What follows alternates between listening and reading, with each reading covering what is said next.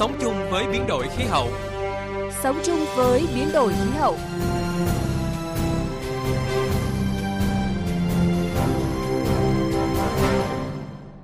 Thưa quý vị và các bạn, biến đổi khí hậu là thực trạng không thể đảo ngược và cũng là thách thức lớn nhất của nhân loại, đã và đang tác động đến mọi mặt đời sống kinh tế xã hội toàn cầu. Mỗi quốc gia phải chủ động thích ứng nhằm hạn chế các tác động tiêu cực, đồng thời có trách nhiệm giảm phát thải khí nhà kính theo đóng góp do quốc gia tự quyết định thực hiện thỏa thuận Paris về biến đổi khí hậu kể từ năm 2021 trở đi, nhằm giữ cho mức tăng nhiệt độ toàn cầu ở ngưỡng 1,5 độ C vào cuối thế kỷ này với cam kết đưa mức phát thải dòng của Việt Nam bằng không vào năm 2050, Việt Nam thực sự đã gây ấn tượng mạnh với cộng đồng quốc tế tại hội nghị các bên tham gia Công ước Khung của Liên Hợp Quốc về biến đổi khí hậu lần thứ 26, gọi tắt là COP26. Điều này thể hiện tinh thần đi đầu về khí hậu thực sự của Việt Nam. Toàn tỉnh Vĩnh Phúc hiện có 7 trong số 9 khu công nghiệp đang hoạt động được đầu tư hệ thống xử lý nước thải tập trung, hơn 80% trong số đó đưa vào vận hành và có hệ thống quan trắc nước thải tự động được giám sát chặt chẽ. Vĩnh Phúc cũng là tỉnh tiên phong và đầu tư mạnh cho công tác bảo vệ môi trường các khu công nghiệp. Việc tỉnh sớm đầu tư đồng bộ và triển khai nhiều giải pháp bảo vệ môi trường nhằm hướng đến mục tiêu phát triển công nghiệp xanh bền vững, đúng như chủ trương của chính phủ, để cam kết đưa mức thải dòng của Việt Nam bằng không vào năm 2050. Ghi nhận của phóng viên Đài tiếng nói Việt Nam. Sau quá trình tìm hiểu môi trường đầu tư của tỉnh Vĩnh Phúc, năm 2015, tập đoàn Sumitomo Nhật Bản đã quyết định cùng công ty trách nhiệm hữu hạn Sumitomo Việt Nam đầu tư xây dựng hạ tầng khu công nghiệp Thăng Long Vĩnh Phúc tại xã Thiện Kế và xã Tam Hợp, huyện Bình Xuyên, tỉnh Vĩnh Phúc với diện tích 213 ha, tổng mức đầu tư hơn 135 triệu đô la Mỹ. Đến nay, sau 3 năm đi vào hoạt động, khu công nghiệp Thăng Long Vĩnh Phúc đã trở thành một hình mẫu về chất lượng hạ tầng môi trường, văn hóa ứng xử và tạo bước đột phá cho sự phát triển công nghiệp của địa phương. Ông Nguyễn Ngọc Tân, trưởng phòng xây dựng, công ty trách nhiệm hữu hạn khu công nghiệp Thăng Long Vĩnh Phúc cho biết. Trước khi thu hút nhà đầu tư vào khu công nghiệp, khu công nghiệp cũng kiểm tra lại cái loại hình sản xuất của khách hàng. Thứ nhất là loại hình sản xuất, cái thứ hai là các cái vấn đề tuân thủ về các quy định của nhà nước cái thứ ba là về khả năng tài chính. Khi mà đáp ứng đủ các cái điều kiện đấy thì khu công nghiệp thăng long mới thu hút. Vì là khu công nghiệp này cũng là khu công nghiệp thứ ba và nếu mà thu hút bất kỳ một cái doanh nghiệp nào không đạt yêu cầu thì nó cũng có ảnh hưởng đến cái uy tín của tập đoàn. Nên là toàn bộ các doanh nghiệp đây đảm bảo là xả thải theo đúng nội dung mà đã cam kết với khu công nghiệp Thăng Long. Không chỉ khu công nghiệp Thăng Long, Hiện 7 khu công nghiệp đã đi vào hoạt động tại Vĩnh Phúc thì cả 7 khu công nghiệp đã lắp đặt trạm quan trắc nước thải tự động liên tục và truyền dữ liệu về Sở Tài nguyên và Môi trường theo quy định. Ông Nguyễn Tiến Dũng, giám đốc nhà máy xử lý nước thải thành phố Vĩnh Yên cho rằng, theo quy định của pháp luật, nếu khu công nghiệp chưa có hệ thống xử lý nước thải tập trung thì các doanh nghiệp phải có trách nhiệm xử lý nước thải phát sinh trong quá trình sản xuất. Tuy nhiên, một số doanh nghiệp để tiết kiệm chi phí đã không xử lý hoặc xử lý không đạt tiêu chuẩn đối với nước thải khi xả thải ra môi trường. Các doanh nghiệp này tìm mọi cách trốn tránh đầu tư cho việc xử lý chất thải nói chung và nước thải nói riêng. Để tránh ô nhiễm môi trường do nước thải từ các khu công nghiệp thành phố Vĩnh Yên buộc các doanh nghiệp phải ký hợp đồng xử lý nước thải với nhà máy xử lý nước thải thành phố. Vấn đề môi trường là một những cái điểm rất là nóng có cái hệ thống ấy thì nó xử lý nước thải ấy, thì nó sẽ giảm thiểu được rất là nhiều yếu tố gây ô nhiễm môi trường. Nếu mà thu gom và xử lý được triệt để chứ còn có hệ thống nhưng mà không xử lý triệt để thì lại càng gây thêm ô nhiễm môi trường. Mà vừa có hệ thống thu gom được vừa quản lý vận hành được cái đầu ra thật là tốt thì mình đảm bảo được cái môi trường là xanh sạch đẹp. Đối với các khu công nghiệp có nguy cơ gây ô nhiễm môi trường cao như khu công nghiệp Khai Quang, thành phố Vĩnh Yên, với loại hình sản xuất chủ yếu là thiết bị cơ khí chính xác, điện tử, điện lạnh, thiết bị, phụ tùng ô tô xe máy, sản xuất khuôn mẫu cho các sản phẩm kim loại và phi kim loại, may mặc. Các cơ quan chức năng đã có những hướng dẫn các doanh nghiệp có sử dụng hóa chất trên địa bàn thực hiện tốt quy định của luật hóa chất, khuyến khích các doanh nghiệp áp dụng chương trình sản xuất sạch hơn. Đồng thời, giám sát chặt chẽ công tác kiểm tra giám sát hoạt động xả thải đối với các doanh nghiệp thông qua các hoạt động kiểm tra định kỳ, lấy mẫu đột xuất, quan trắc môi trường định kỳ theo mạng lưới quan trắc hiện trạng môi trường do Ủy ban Nhân dân tỉnh phê duyệt, đồng thời tăng cường công tác kiểm tra giám sát xử lý nghiêm các vi phạm trong lĩnh vực bảo vệ môi trường. Ông Nguyễn Bá Hiến, trưởng phòng quản lý môi trường, Sở Tài nguyên và Môi trường tỉnh Vĩnh Phúc cho biết. Chúng tôi ờ, đã tham mưu cho Ủy ban tỉnh ban hành kế hoạch 729 thực hiện chỉ thị 25 của chính phủ về tăng cường các biện pháp bảo vệ môi trường trong cái giai đoạn mới. Theo đó thì ờ, chúng tôi có sàng lọc các cái dự án đầu tư, từ đó sẽ lựa chọn được các cái dự án mà ít gây ô nhiễm, các dự án có sử dụng cái công nghệ sạch thân thiện với môi trường và kiên quyết từ chối cấp phép đầu tư đối với các dự án mà có sử dụng nhiều năng lượng, nguy cơ gây ô nhiễm môi trường cao và, và các dự án mà sử dụng cái công nghệ lạc hậu, tiêu tốn nhiều năng lượng và đồng thời bên đó siết chặt cái công tác thẩm định báo cáo đánh giá tác động môi trường, đăng ký kế hoạch bảo vệ môi trường và các thủ tục về môi trường. Để đảm bảo môi trường phát triển bền vững, tỉnh Vĩnh Phúc ưu tiên thu hút các dự án công nghệ cao hiện đại không gây ô nhiễm môi trường, kiên quyết từ chối tiếp nhận cấp phép đầu tư cho những dự án công nghệ lạc hậu có nguy cơ ô nhiễm môi trường cao. Thưa quý vị và các bạn, để đáp ứng nhu cầu phát triển công nghiệp, nhu cầu tiêu thụ năng lượng của nước ta ngày càng tăng với tốc độ từ 10 đến 12% hàng năm. Than đá và dầu vẫn tiếp tục là các loại nhiên liệu chính trong sản xuất điện thập kỷ tới và đây là các tác nhân chính của khủng hoảng khí hậu. Do đó, ngành năng lượng vẫn sẽ phát thải tới khoảng 70% tổng lượng phát thải khí nhà kính vào năm 2030. Trong bối cảnh đó, để đạt được mục tiêu kể trên, cần tận dụng tốt các nguồn năng lượng thay thế hữu hiệu trong đó có hydro xanh từ mặt trời và gió.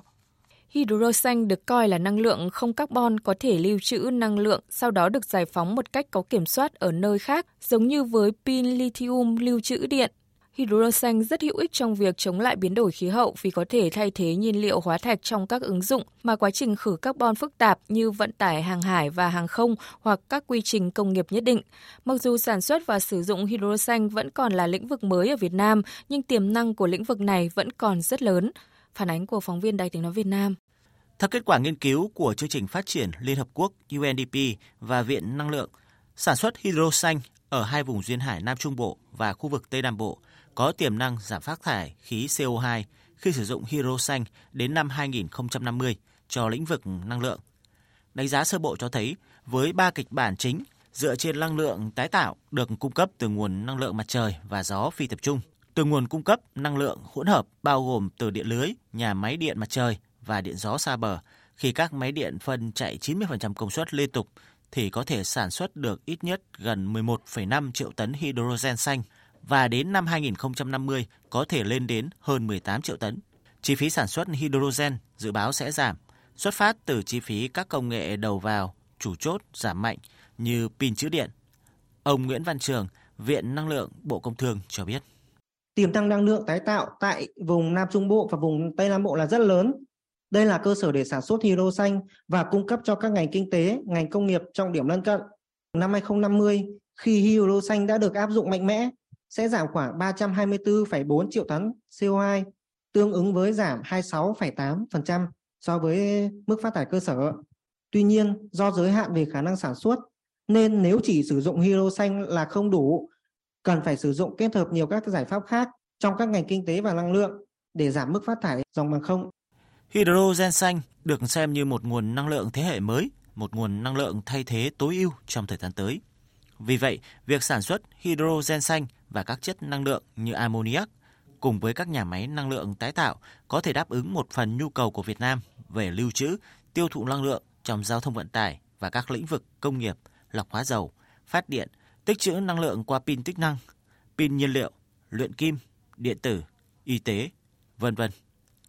Đối với ngành giao thông vận tải, Hydro sử dụng năng lượng cho các phương tiện về giao thông đường bộ, đô thị, đường thủy và hàng không.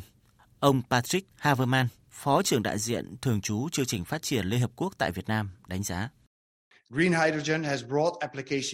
Hydro xanh có ứng dụng rộng rãi không chỉ giới hạn trong hàng hải, vận tải, công nghiệp chế tạo thép và hóa chất, mà ngay cả ở trong các lĩnh vực khó giảm carbon. Sản xuất và sử dụng hydro xanh vẫn còn là lĩnh vực mới ở Việt Nam, nhưng chủ đề năng lượng trung gian đang ngày càng thu hút sự quan tâm. Đáng chú ý là công ty trách nhiệm hữu hạn TGS Green Hydrogen đang dự định xây dựng nhà máy điện phân đầu tiên với nguồn vốn đầu tư 840 triệu đô la Mỹ, báo hiệu rằng cần sớm có các nỗ lực xây dựng chiến lược quốc gia mạnh mẽ. Việt Nam đã cam kết cùng cộng đồng quốc tế nỗ lực trong mục tiêu đảm bảo giữ nhiệt độ trái đất tăng không quá 1,5 độ C tại hội nghị lần thứ 21 Công ước khung của Liên Hợp Quốc về biến đổi khí hậu. Việt Nam cũng cam kết giảm phát thải dòng carbon của quốc gia về không vào năm 2050. Cam kết này được thống nhất trong chủ trương của Đảng, chính sách pháp luật của nhà nước thông qua nội dung các nghị quyết, luật, chiến lược, quy hoạch và kế hoạch. Ông Lê Việt Cường, Phó Viện trưởng Viện Năng lượng Bộ Công Thương cho biết, việc UNDP nghiên cứu đánh giá tổng thể việc sản xuất hydro xanh từ các nguồn năng lượng mặt trời và năng lượng gió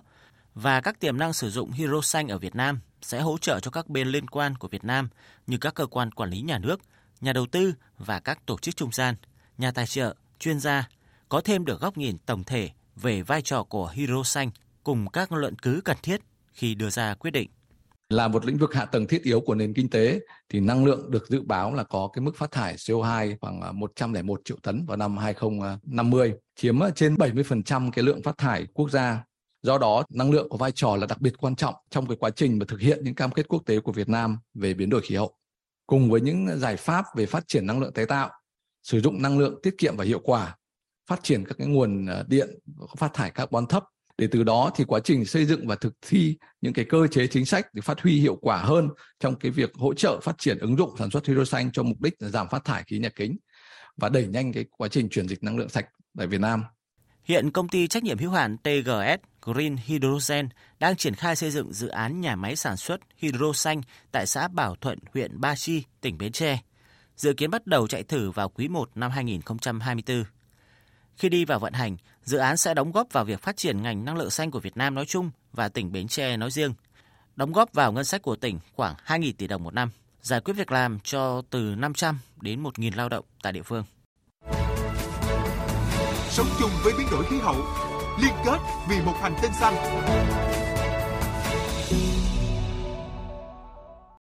Thưa quý vị và các bạn, Wasabi hay còn gọi là củ cải ngựa Nhật Bản được mệnh danh là một trong những loại cây trồng đắt đỏ nhất thế giới. Vào đầu năm khi mùa xuân đến, những người trồng wasabi tại Nhật Bản lại chờ đợi một mùa trồng wasabi thuận lợi. Tuy nhiên do tác động của biến đổi khí hậu, năng suất trồng wasabi ngày càng giảm. Tổng hợp của biên tập viên Thiều Dương. Mùa xuân đóng vai trò quan trọng trong sự phát triển của wasabi vì loài cây này đòi hỏi nguồn nước trong. Ông Santo Hiroyuki, một người trồng wasabi ở tỉnh Tono, Nhật Bản, cho biết. Điều quan trọng là nước thải trong và nhiệt độ phải ổn định. Nước vào mùa xuân là loại nước tốt nhất cho sự sinh trưởng của wasabi vì nước này không có bùn ngay cả khi trời mưa to. Tuy nhiên, tình trạng biến đổi khí hậu đã làm giảm sản lượng của loài cây đất đỏ này. Theo dữ liệu mới nhất của Bộ Nông nghiệp Nhật Bản, sản lượng thu hoạch wasabi hai năm qua đã giảm một nửa so với trước đây, vì cây wasabi phát triển tốt trong điều kiện nhiệt độ không cao hơn 21 độ C. Trong những năm gần đây, các đợt nắng nóng bất thường ở Nhật Bản khiến nhiều cây bị thối rữa. Năm ngoái 2022, Cục Khí tượng Nhật Bản ghi nhận thời tiết nóng kỷ lục hoành hành trên toàn quốc, trong đó nhiệt độ ở thủ đô Tokyo và một số vùng khác vượt 35 độ C. Phó giáo sư Kyodo Yamane, ngành khoa học sinh học ứng dụng tại Đại học Gifu, lý giải thêm. Sự nóng lên toàn cầu có thể được coi là một trong những yếu tố đang ảnh hưởng đến ngành sản xuất wasabi. Khi nhiệt độ nước tăng lên, lượng oxy giảm sẽ ảnh hưởng đến sự phát triển của cây wasabi. Lớp tuyết phủ giảm đã gián tiếp khiến các động vật sinh sản nhanh hơn. Nhiều động vật hơn sẽ gây thiệt hại cho các cánh đồng wasabi nhiều hơn. Thêm vào đó, thiệt hại do bão lũ cũng xảy ra thường xuyên hơn. Điều này tác động đến việc trồng wasabi. Do nguồn cung wasabi tươi sụt giảm nghiêm trọng, nhiều nhà hàng đứng trước nguy cơ phải loại bỏ món đặc sản này khỏi thực đơn. Ông Nohito Onishi, trưởng bộ phận bán hàng nhà hàng Sojibo cho biết, nhà hàng đã phải nỗ lực tìm nguồn wasabi tươi trong nhiều năm qua. Trước đây chúng tôi phục vụ mì soba lạnh, dùng kèm một miếng wasabi tươi. Nhưng hiện nay chúng tôi không thể phục vụ món này thêm nữa do không còn tìm được nguồn cung cấp wasabi tươi. Chúng tôi buộc phải thay đổi thực đơn. Trước thách thức từ nguồn cung wasabi, các nhà nghiên cứu và nông dân Nhật Bản bắt đầu thử nghiệm việc lai tạo các giống wasabi giúp loại cây này phát triển mạnh ngay cả khi nhiệt độ tăng cao. Quý vị và các bạn thân mến, thông tin về việc sản xuất wasabi thu hẹp do biến đổi khí hậu cũng đã kết thúc chương trình Sống chung với biến đổi khí hậu ngày hôm nay. Chương trình do biên tập viên Quang Huy thực hiện. Hẹn gặp lại quý vị và các bạn trong các chương trình sau.